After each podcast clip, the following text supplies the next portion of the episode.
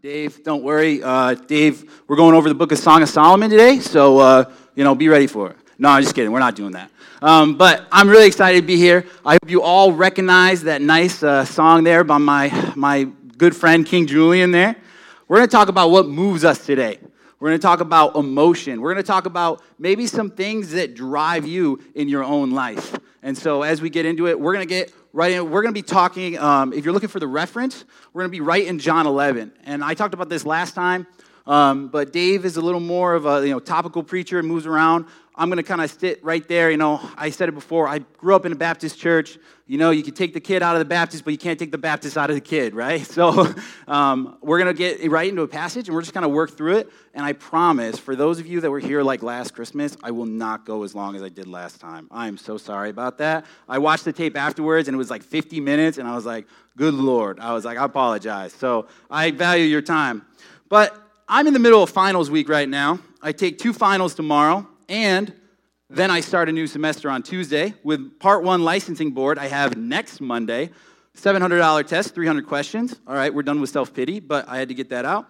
But with that in mind, we got a little bit of quiz time going on today. Okay, so there's a picture of me. Um, that's a baby picture of me after every test I've ever taken at NYCC. Um, but quiz time today, it's going to be a little easier than you might think because I'm not going to give you four choices. I'm just going to give you two. Two choices. That's all we're going to go through. The two choices are going to be despair and devotion.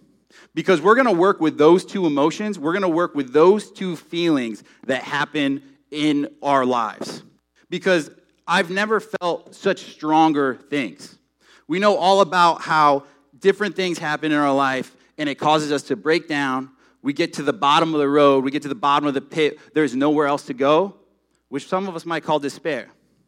And then there's also things like devotion. Some of us have devotion to a number of things, right? And it can be kind of like a funny devotion, or it can be kind of something. I hope most of you have a devotion to Jesus Christ. And if you don't, please come talk to me or somebody else that does, and we'd love to tell you all about it. But as we talk about these things, there's such a strong, strong correlation between the two. I joke around with um, my wife sometimes because I'm not really like a name brand brat when it comes to clothes. Like, I'm not really that kind of thing. Like, I'm like, all right, whatever. Like, you went out, you shot for me. All right, I'll wear those clothes. Sounds good. Like, she dressed me this morning. It all looks good, right? So, I don't really mind. But at the same time, there's one brand I'm a little devoted to, and I have to admit, and it's Under Armour. Under Armour, anything I've ever gotten from them has just been like clean. It's like, well, clean for a little while until I grease it all up with my body. But, anyways, it's like it works well. It keeps like well. You can wash it. Like it always feels good, always feels soft. And so that's kind of like a weird devotion, right? I kind of like just suck it up, right? And the other thing I have devotion to is really dumb infomercials, right? Like those things where like the like, you know, usually it's a white guy and he comes in there and he's all like, oh, has this ever happened to you? And he like fumbles a bunch of cups. I'm like, yes, it has. Oh my gosh, I need that, right? But there's that weird devotion that we all kind of have. And so we're going to jump right in, John 11.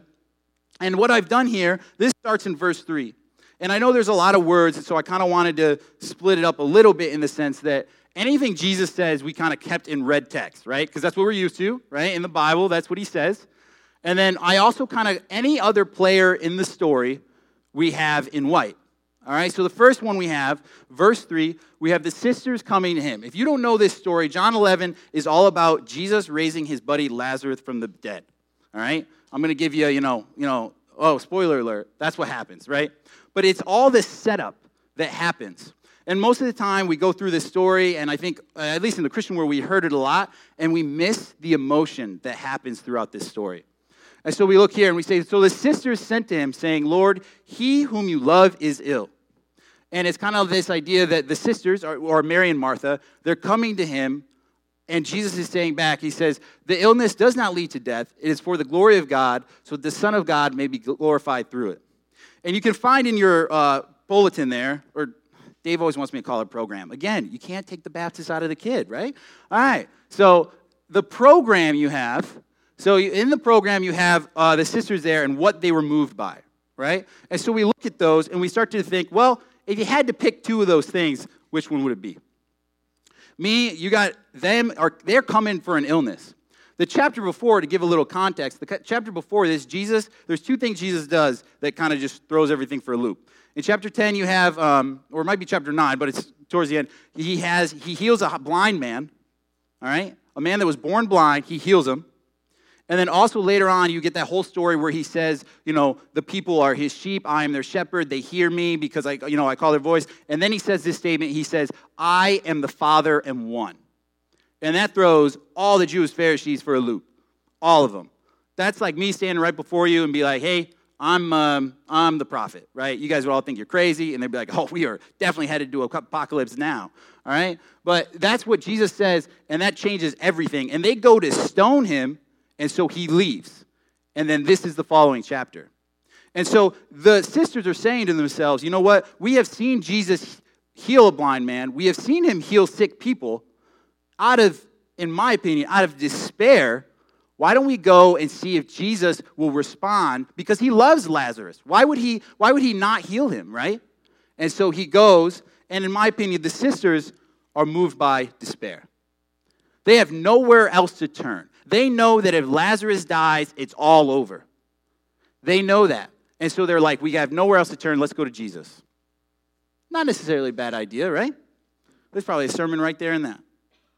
Jesus, I mean, let's be honest. He's moved by devotion, right? He's like the good kid on the block. Is he ever going to be moved by despair? I don't know. We'll have to find out. Stay tuned. But Jesus is moved by devotion because he's saying to him, right in that verse before, I have to skip back because I don't have my Bible. But it says, The illness does not lead to death. It is for the glory of God, so that the Son of God may be glorified through it.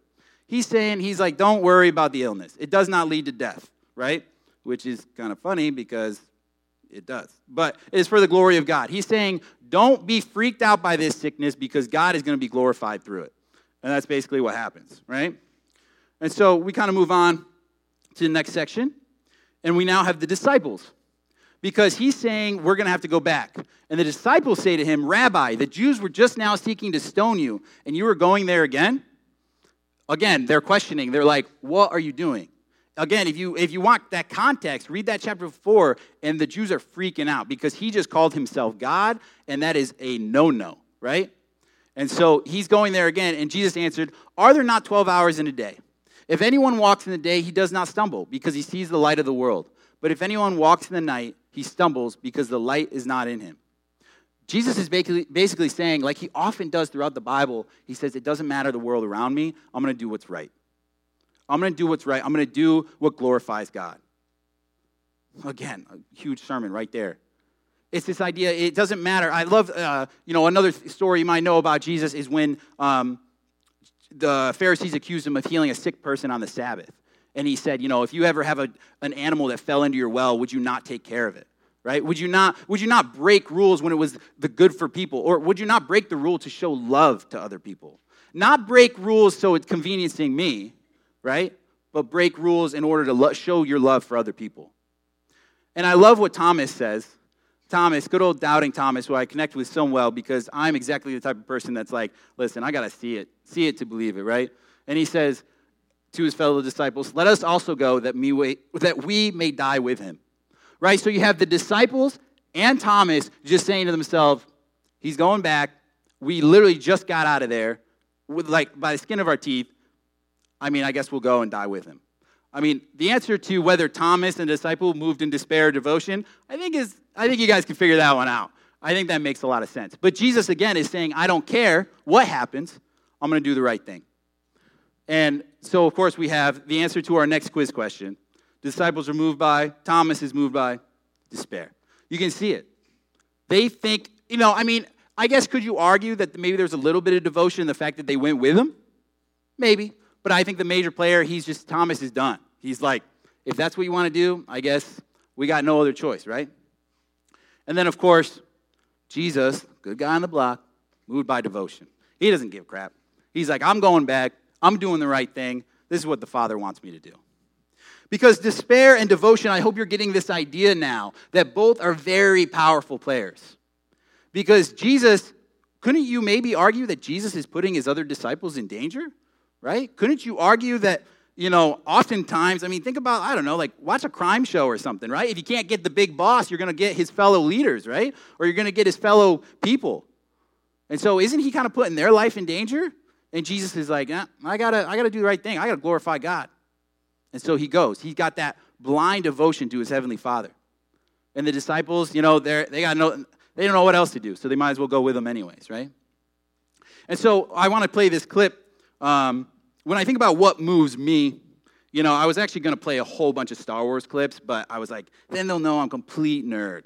All right, so I didn't want to do that. And I was like, what's something maybe most of us can connect on? I was like, let's connect on sports. I love sports. I love sports history, and I'm having a little bit of a famine moment because we got all this, you know, COVID thing going on. And so, if you guys remember this scene from Remember the Titans, I wanted to play it. Hopefully, it plays, but I wanted to show this to you and give you an idea of this despair devotion kind of uh, scenario.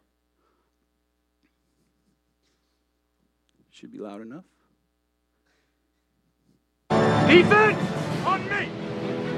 Okay, Petey, don't you drift to the strong side. Coach, they're calling a holding penalty on me every time. Did I ask for your excuses?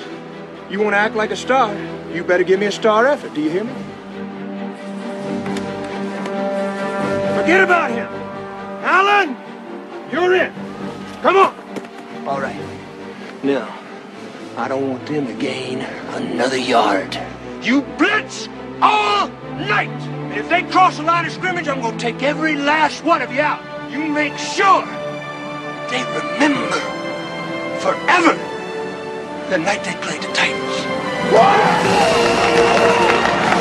Leave no doubt.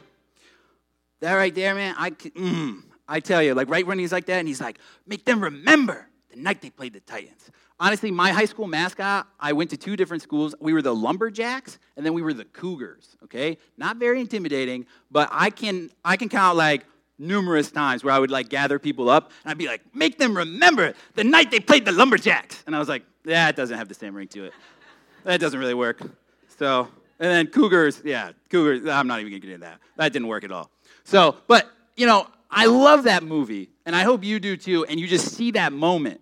You just see that moment where Coach Yoast right there, he doesn't give a crap about anything else. He's talking about the game and he's talking about the win, right? And he is devoted to that idea.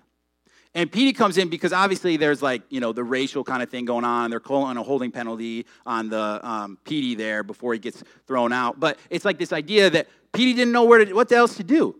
He was despair. Everything he did, he got a holding penalty, and he was like, what's the point? He kind of had a little bit of a Thomas moment, if you will, because what's the point through all that? He's going to get up there, and then he, through his despair, doesn't know what else to do. And when the coach tells him to shape up, he's like, whatever, I'm out. He takes off his helmet, goes, and you know, you saw the coach. The coach, which many coaches do. If anybody's played any type of sport, you know the coach just goes, all right, next man up. He says, next man up, let's go. And that is because Coach Yo, he's devoted to that idea. He's devoted to them remembering the night they played the Titans. He's got one idea. And so we move into the different, the sisters are kind of split here. And so we have Martha comes in.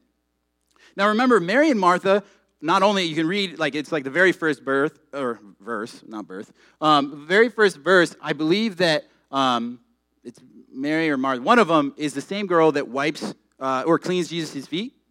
And then also, this is the same Mary and Martha where you get that classic story where one was sitting, you know, with Jesus and the other wasn't. So that kind of adds a little bit to this, right? So Martha said to Jesus, Lord, if you had been here, because now they've come, right? We've skipped a couple of verses. Lord, if you had been here, my brother would not have died. But even now I know whatever you ask from God, God will give you. And Jesus said to her, Your brother will rise again. And look at her response. She says, Martha said to him, I know that he will rise again in the resurrection of the last day. And Jesus responds, I'm the resurrection and the life. Whoever believes in me, through, though yet he die, yet he shall live. And everyone who lives and believes in me shall never die. Do you believe this? And she said to him, Yes, Lord, I believe you are the Christ, the Son of God, who is coming into the world. And so maybe this quiz question might be a little hard. I encourage you, again, if you have your Bibles, please look it up. I'm always, I'm always a fan. I mean, I got the verses up here, but I'm always a fan of, you know, reading your own Bible. If you need a Bible, please talk to. We don't. I don't think we have pew Bibles anymore because uh, of all the COVID thing. But if you need a Bible, please, this church would love to help you out that way. But so we have Martha, and then we have Jesus. And what is Martha motivated by? Because I think in a way she is despaired. She has no other, like she doesn't know what to do because Jesus, even himself, heard that Lazarus was sick and he just stayed where he was for like another day or two, I think. I forget exactly what the scripture says, but it's like another couple days. And it's like, what, why would you not sprint right over? Why would you not go right away? And so we kind of think, what is Martha moved by here? And honestly, I put down despair. I say she's still moved by despair because she doesn't know what else to do. Now, I think we do have kind of a scenario here where Martha is kind of doesn't know where else to turn, and so she kind of is like, Yes, I believe what you're saying. Even if she doesn't necessarily get what's going on, because many people didn't at that time, she just says, You know what? I'm devoted to you, Jesus. I'm devoted to you. And then, of course, Jesus, moved by devotion, glorifying God like he does, great role model. Martha's moved by despair, kind of. And now we come to Mary. So Mary comes to Jesus, again, fell at his feet, saying to him, Lord, if you had been here, my brother would not have died. And then this is just where, like, I wish we slow down and we see this. Because Jesus has a change of pace here. Everything he's been doing so far has been devotion, devotion, devotion. And then Jesus saw her weeping and the Jews weeping because, again, a couple verses back, when Mary sprints out of the house, they assume that she, she's going to meet Jesus because, again, she is just totally despaired at this point, doesn't know what to do. And the Jews assume that she's running back to the tomb where Lazarus is dead just to cry there. And so they come with her. But he, she obviously falls at Jesus' feet. And the Jews who had come there also weeping, he was deeply moved in his spirit and greatly troubled.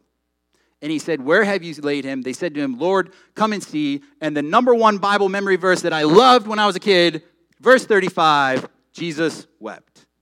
Best Bible verse, if you ever want to memorize one, that's it because that's what it is. Jesus wept.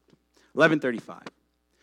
But I think we pause here. And obviously, the verses, you know, you have to understand that verses were made up by a church council. You know, they're not in the original. It's not like when Paul or John was writing this letter, he was like, all right, verse 35, Jesus wept. All right, verse 36. Like, no, those were added in later. But still, you get this idea look at Jesus' response.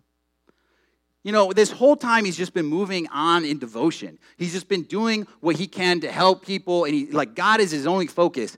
But the people around him, the emotion is so strong. I can only imagine. I mean, we've all we've all kind of been, you know, God, you know, I never wish any bad luck on anybody, but we've been to funerals, right?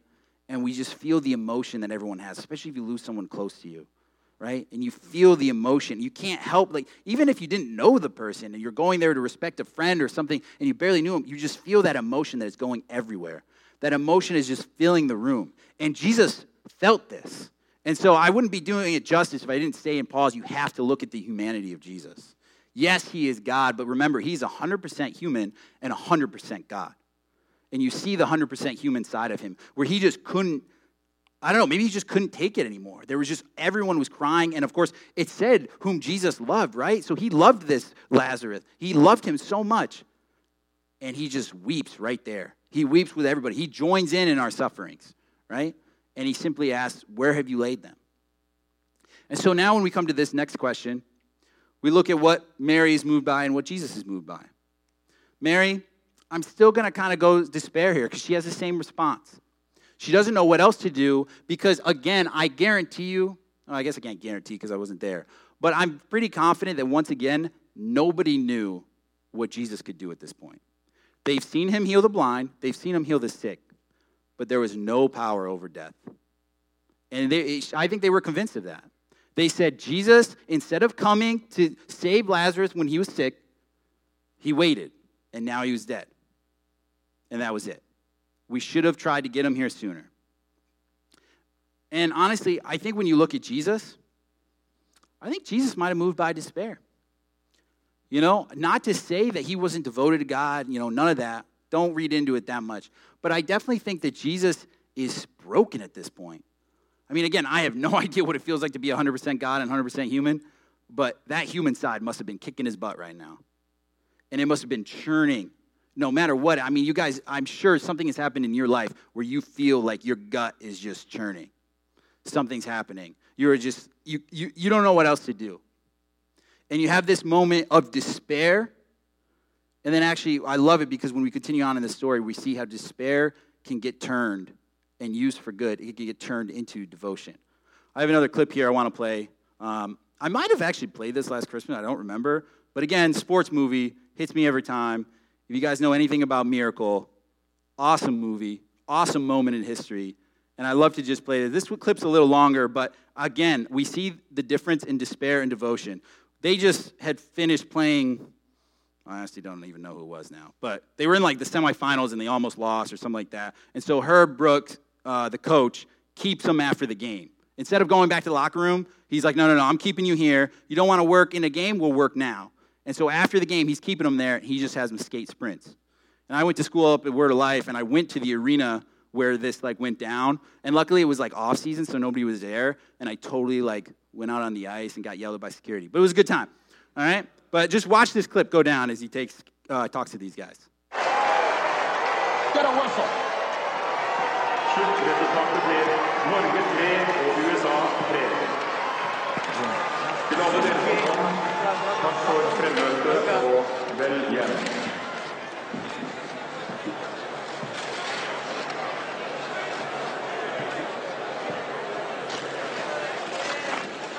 Hold up, hold up, hold up. Gotta get back on the ice. Let's go. What for? We'll find out soon enough. Let's go back on the ice. Come on, boys. What for? We'll find out in a minute, won't we? Let's go. Come on. Come on, guys. Let's go see what he wants. Picture or something? What's going on?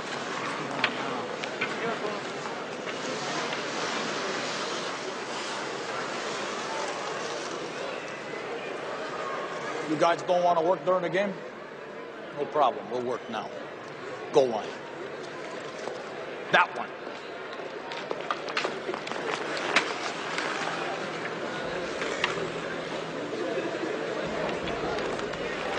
Be forewarned, he says the word hell.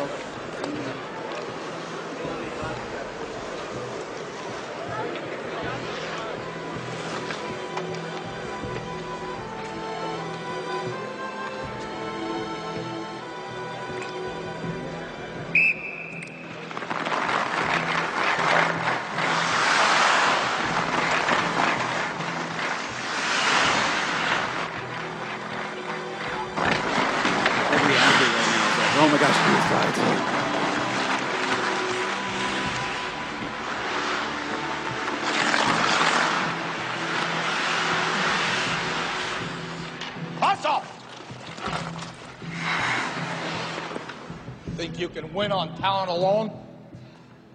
Gentlemen, you don't have enough talent to win on talent alone. Again.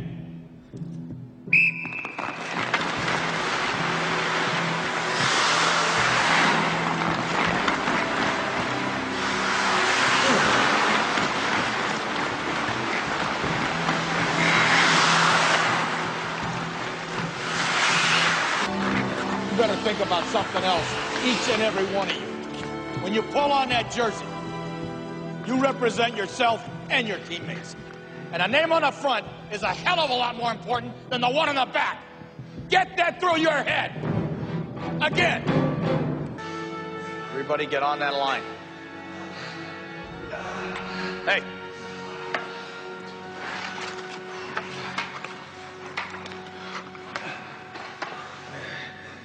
Again.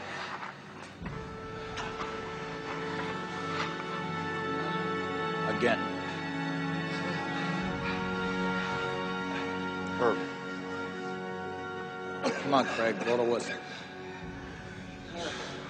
Again.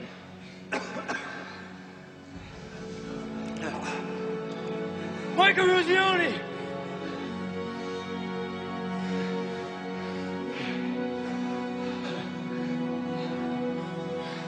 Winthrop, Massachusetts!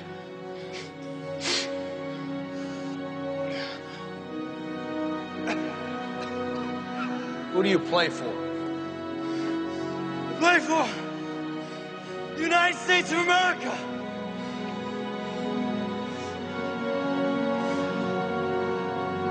That's all, gentlemen. A great scene that just kind of shows the despair and devotion, you know, idea. It's that idea that, you know, before when they were practicing, there's a great scene where they're all saying where they're from and who they played for, and they all pick their like individual teams, right? And so you saw here, and that's 100% a true story. There's documented of where the guy, um, the maintenance guy comes in and he turns off the lights after the game. They, he turns off the lights, and like the maintenance people are like, "We got to take treat the ice. We got to take care of it." And the coach says, "No, no, no. Like I'll run." He, he actually there's a line I, I forget exactly how it goes, but he says, "Don't worry about you know that. I'll take the zamboni." Like he says, "Go home. Like I'll take care of it. I'm gonna keep these guys here." And he just they do that, and then finally this guy in his despair, you know, Mike Rizzoni or whatever his name was, in his despair is like, "I play for Team USA." And of course, I love the line where he says the name on the front is more important than the name on the back. Um, that, again, sermon in itself right there. But it's that idea that his despair, he was in such despair. I mean, I can only imagine. I've never had to do that. After a game, just skate and sprints like that. And I can only imagine in his despair, he was like, you know what? What's coach looking for? You know, coach is looking for that devotion, that idea, right? And he says that we play for Team USA. And the coach is like, that's all, gentlemen. You got the idea. And so as we move on here, Jesus, deeply moved again, came to the tomb. It was a cave and the snow laying against it. Jesus said, Take away the stone. Once again, Martha, the sister of the dead man, said to him, Lord, by this time there will be an odor, for he has been dead four days. And Jesus said to her, Did I not tell you that if you believed, you would see the glory of God? So he took away the stone. Jesus lifted up his eyes and said, Father, I thank you that you have heard me. I knew that you always hear me, but I said this on account of the people standing around, that they may believe that you sent me. When he said these things, he cried out with a loud voice, Lazarus, come out. And of course, he does. And so we look at that kind of idea. You know, again, the title of this whole thing, What Moves You? Because right there, you can kind of see that is that Mary or Martha? Martha. You know, she's saying, Oh, it's going to smell real bad. You know, is that, is that really what you want to do? And so you see a little bit of the devotion out of her because she knows what's going to happen if I open this tomb door, but you know, yeah, I, I despair too, but devotion to like, I trust the Lord. I trust the Lord that He's got an idea of what's going on. And He even says that. He's like, Did I not tell you that God will be glorified in this moment? And these two emotions affect us every day. These two emotions are all around us. If I can make it real for you guys, real quick. If you look on any website, CDC, you know, like government website, second leading cause of death among teenagers suicide.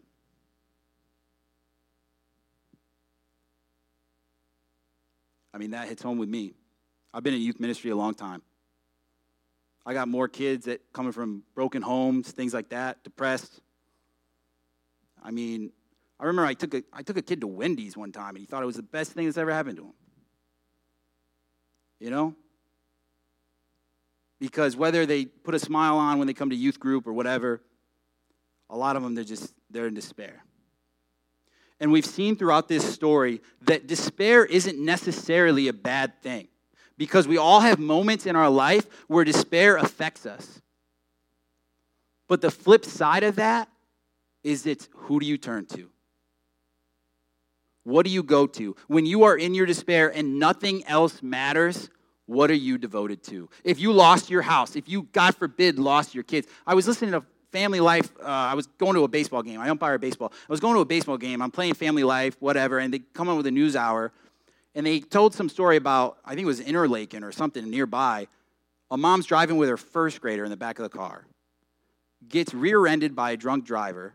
The car spins, so now that the back is facing oncoming traffic, nailed by a tractor trailer.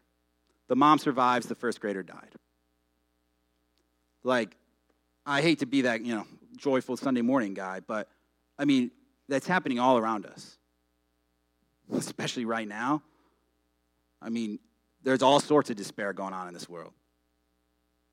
And the biggest problem with despair is that when everything breaks down for a lot of people, now, I mean, I, I would say, you know, when it breaks down for a lot of people, they have despair and they have nowhere else to go. They're at the bottom of the barrel, and that's where we get our second cause of death among teenagers. But if someone can be there for them and show them, hey, there's somebody that loves you, Jesus Christ was devoted to you. Yes, he was devoted to the Heavenly Father, but he was devoted to you. Don't believe me? He hung up on the cross, took your sins. He took the punishment that he did not deserve at all. He hung right there for you, for me, all of us. And that is some, read the whole crucifixion story. You want to talk about some devotion. And I mean, yes, that was to Heavenly Father, but at the same time, he was thinking of every single one of us. Incredible story. And I think there's, there's a note for Christians too to say that, does that mean like, you know, Christians, oh, we have Jesus, so, you know, despair is different. Eh, it is different. But I would never, you know, be so smart to say, like, oh, so we're never going to experience that despair, right? We as Christians need to gather with other Christians, right? Like a church like this. Maybe we even need to be vulnerable for a little bit and tell people, you know, when we go to, I love, like Dave a couple weeks ago played that small group video where they don't want to share their feelings, right? Hilarious video, and I really enjoyed it. But unfortunately, that sometimes happens in these small groups. I encourage you, would you ever tell anybody about your despair? Would you ever tell anybody where you're at right now? Because you will have to be vulnerable. There's a chance that person could break your trust and maybe tell your story to somebody else, and maybe you feel betrayed or something like that. That could happen. You have to be ready for that. But I'm telling you, if you are in a despairing moment, you're going to want somebody there. Absolutely, Jesus is your man. I believe that. But we are human, and we need somebody to be there. And so, as I kind of wrap this up, I have one last thing. I got to talk about this guy. We're in Seneca Falls, right? And even before, long before I even know Seneca Falls existed, I am always, always, It's a Wonderful Life fan. It's like my favorite movie. And I didn't play a clip here because I guarantee you, if I play the clip that this picture is associated with, I will cry. So I did not play it. But you want to talk about somebody like what, what a crazy story of despair and devotion, right? He's lost it. His whole life, he's serving other people. Honestly, I think a lot of Christians could relate to this. You know, you just try to do, you're trying to serve God. I know a lot of, you know, a lot of what, dads or moms, they, they work hard all day and they just try to serve, serve, serve. And then they hit that moment. And luckily, you know, an angel comes down and saves this guy. But what a, it's just a beautiful moment of despair. And then he realized, and obviously he's devoted to the idea of his family and that he has friends. And I think whatever the line is that Clarence writes in his book is the end is like, no one's a failure um, as long as they have friends, or something along those lines. But it's, I think that's just a beautiful story. And I, I mean, obviously, I'm, I'm extroverted. I love having friends, but like that's kind of like my life goal when I think about this is that idea of just being like having not having other people that you know miss me at my funeral. Like, I care less about that. Having people in life around me that I can connect with, that I can just be with. Because the bottom line today is that lots of times despair leads us to devotion. If we have Jesus Christ in your heart, there's a way, there's a way to bounce back up. I really tell you right now, if something tragic happened in my life, yes, it would affect me. I wear my, I wear my emotions on my sleeve. You would see it. I would definitely be affected. But I pray to God that I would just, in that moment, know I could turn to God and just head that direction, head right to Him. Come back like the prodigal son, right? Don't we love that story? He's in the pig. He's with the pigs. He's in there. He's covered in filth. And he says, You know what? I should just go home to my dad. And I encourage all of you to go home to here because despair leads to devotion. And devotion, just like Lazarus, leads you right out of that grave. Doesn't matter. You've been dead three days, you've been dead four days. I don't care if you've been dead for six months. You might still be dealing with the despair because when we lose loved ones or we have something big happen, it stays with you. It flares up, right? You might have somebody that, you know, I know people that have a grandparent that died like 30 years ago and they're just like, you know, one day it just hits them. And I encourage you, call somebody in your small group, read your Bible, come uh, talk to Pastor Dave. That's what we're paying him for, right?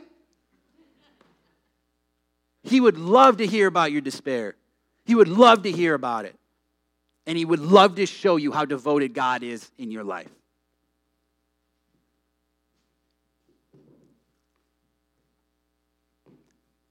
Jesus is an awesome person. And I hope that that's my life mission of just trying to tell people. Sure, I want to heal through people. You know, chiropractic's great. I love it. But I hope that I can tell people about Jesus. I hope I can tell young kids about Jesus. I hope at 5 o'clock today, I'm going to have some kids at a campfire. I hope they know all about Jesus. And if they don't, we're going to sit down and have a little chat. Pray with me if you would. Heavenly Father, thank you so much. Thank you so much for this church body. Thank you so much for just everything. Can I, can I just be cliche and say that? I got a roof over my head. I got, I got food. I got a beautiful wife. I got so many friends and family and things that just come around me. I'm so grateful. I got a wonderful church body that'll sit here and listen to me yap for 30 minutes or whatever it is. Lost track of time. Thank you so much for everything you do in your life. And help us to be devoted to you in all walks of life, no matter what. Help us to be devoted to you and help us to remember that hopefully, you know, our jerseys, we're paying a lot more to you than our own name. Help our devotion to just be maybe blind and dumb sometimes and just running towards you. As Paul says, that we finish the race. We're focused on one thing. We're focused on the win, and not the, not the secular win, not the worldly win, right? But the win, the win of having a great life where maybe people come to know Jesus because of us. Again, I just lived a, you know, America's got plenty of problems. We could fix a lot of things, but I'm just so grateful for the things that we do have. And again, I pray for this church family. I pray for Pastor Dave and his leadership and just give him strength and help him to stay devoted to God. Because I know if he's devoted, it just sprinkles down through the rest of the church. And so we thank you for that. We thank you for everybody that's worked so hard during this COVID time of essential workers. And I pray for the people that, you know, the healthcare workers that are right on the line. We thank you. I just, I, I could thank you all day. 10,000 reasons to worship you, Lord. We thank you. We praise your name. Amen. Uh, Center Community Church, definitely we